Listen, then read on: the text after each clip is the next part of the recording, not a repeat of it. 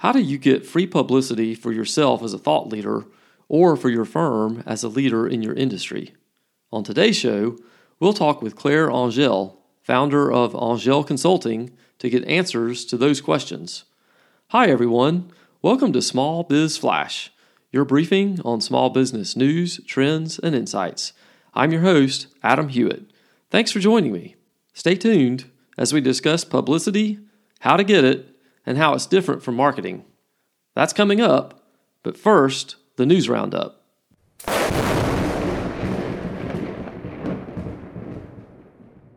Small businesses are even less confident about the economy now than earlier in the year, according to the fourth quarter MetLife and U.S. Chamber of Commerce Small Business Index, which fell to 61.3 from last quarter's score of 69.2.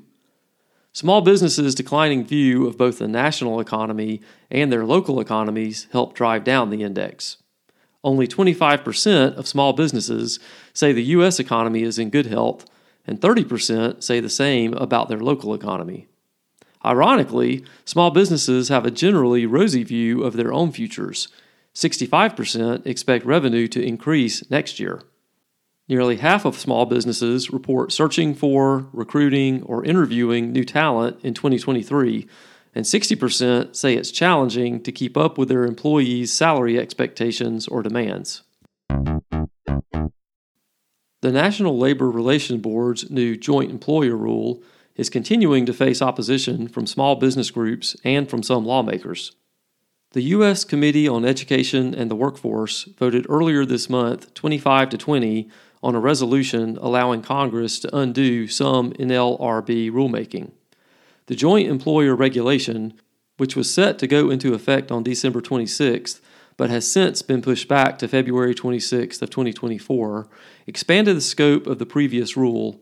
So under the new rule, the NLRB can hold multiple businesses jointly liable for the same employee in the case of a labor law violation.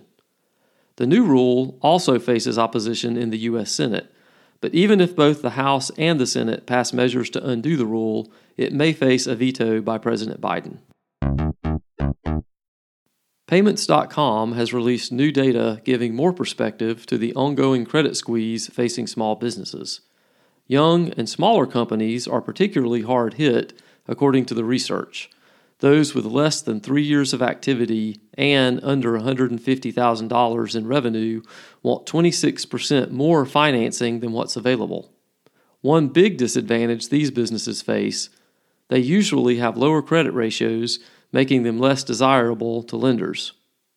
You can find more information on this and other stories in the News Roundup by going to the links in the show notes.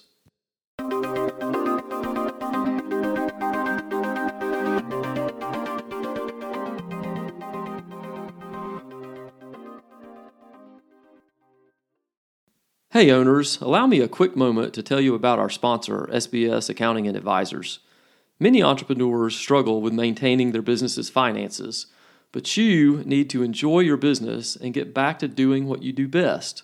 I know the folks at SBS, and you can trust them to professionally manage your bookkeeping, accounting, taxes, and payroll.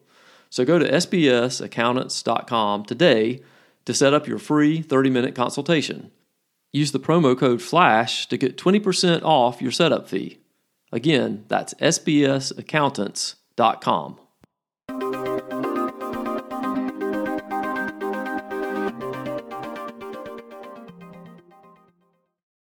On today's show, we have Claire Angelle. She is the founder of Angelle Consulting. So, Claire, thank you so much for being on the podcast. Thank you, Adam, for having me. Absolutely. So, Claire, can you tell us just a little bit about Angelle Consulting and what y'all do over there? Sure. Um, so, Angelle Consulting is a public relations company. Uh, we elevate the voice of purpose driven leaders through media, speaking, and awards uh, opportunities. Uh, one of our key differentiator beyond the fact that we operate in the impact space uh, is that we focus on both content development and placement. And uh, we work with nonprofit and for profit uh, that believe in um, aligning profit with people and the planet. Great. Well, thank you. That's super helpful. Um, okay, so I want to dive right in, and I know that this is a question that um, sometimes gets a little bit fuzzy, and, and it's hard for us to, those of us who aren't always in this space, to figure out. So, what is the difference between public relations and marketing? A good question because it's one I'm often asked, and um, the reason why it's fuzzy in people's mind is that there are two sides of the same coin. So when you look at marketing, it's considered um, a push strategy, uh, meaning that um, as a company, you craft the message and you push it directly to your target audience without any filter. Uh, while with public relations, um, that message is distributed by a third party through the lens or facilitated by a third party, and that's considered a pull strategy. Um, so um, I like to use the dating analogy to distinguish the two. Is okay. you know, if you're on a date um, and you're telling your date how wonderful, smart, generous um, you are, that's marketing. Uh, PR would be you asking their best friend or your best friend to share the exact same attribute, but through the lens and the voice of a third party.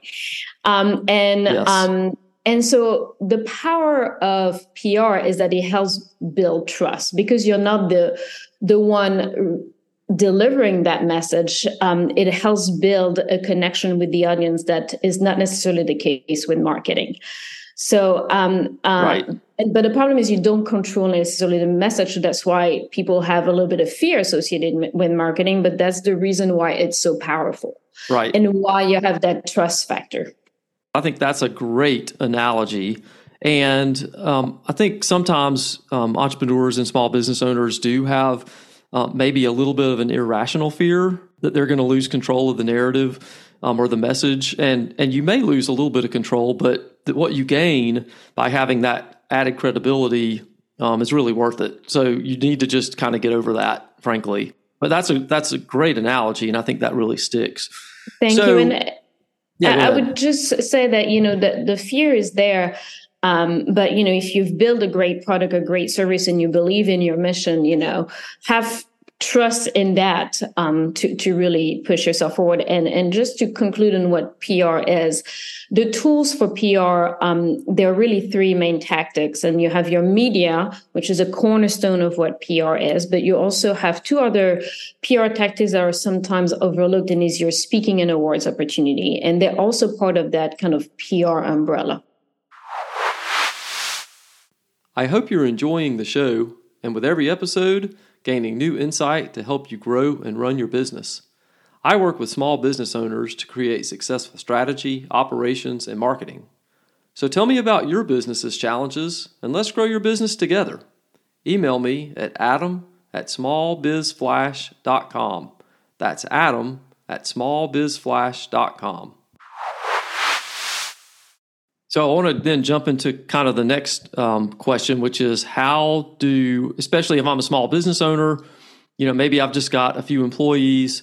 I don't have a national, you know, reach kind of thing. How do I get publicity for either myself um, or my firm? And a lot of, you know, listeners, um, they are maybe the primary salesman or saleswoman for their company. Um, so how do they how do they get publicity? So I think there's needs to be a method um, to, to it because too often I see people trying to do it themselves and they start with the message. And while defining the message is important, that's not where a company and a business leader should start. First, I think before you start any PR, you need to ask yourself why you're doing PR and really have established your goals. Is it to increase your sales? Is it to shed light on an important societal issue? Is it to promote a caring culture in the workplace. Um, so really start with your goal setting. Mm-hmm. Uh, from the goal setting, then go into okay, defining the audience and therefore the um, the outlets that serve that audience, um, so that you kind of reverse engineering from the goals. Right. Uh, immerse yourself in um, in your audience.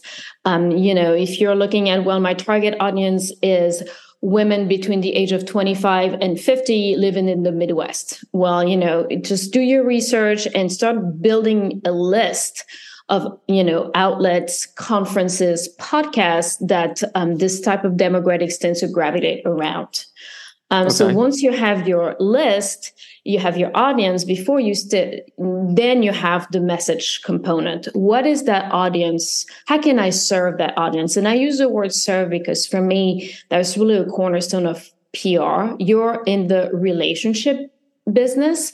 And so you should come from a place of generosity and paying it forward. Don't see it as transactional. I'm going to pitch an outlet to share my story. It's really about, okay, how can I serve that audience with my insight, with my story? Uh, and really come right. from that place of um, bringing meaningful insight and um, and really bring value.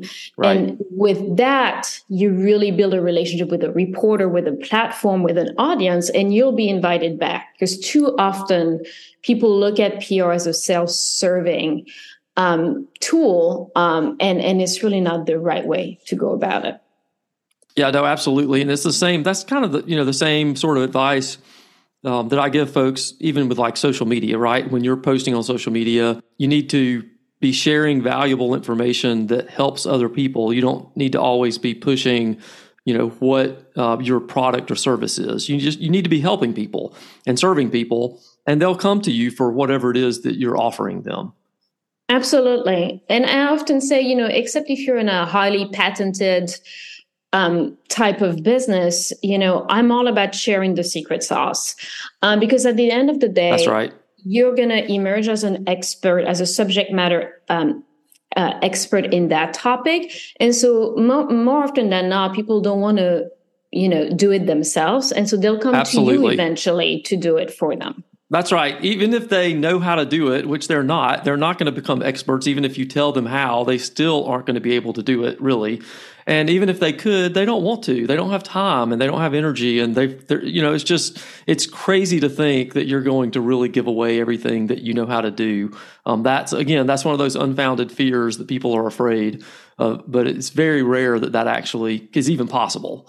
So um, I love that, that advice. That's great. Well, Claire, thank you for being on the show. This has been super helpful. Um, some great insights. Really appreciate it everybody, if you want to get in touch with Claire, we're going to have all of her contact information in the show notes. So um, you'll be able to get in touch with her and her consulting agency. Um, so again, Claire, thank you for your time today. Thank you, Adam, for having me, and uh, I hope that uh, that was helpful information for your audience. absolutely. Thank you so much. That's this week's show. Please tell someone about the podcast and rate and review it on your favorite podcast app. That helps others find the show. I really appreciate it, and I'll see you next time.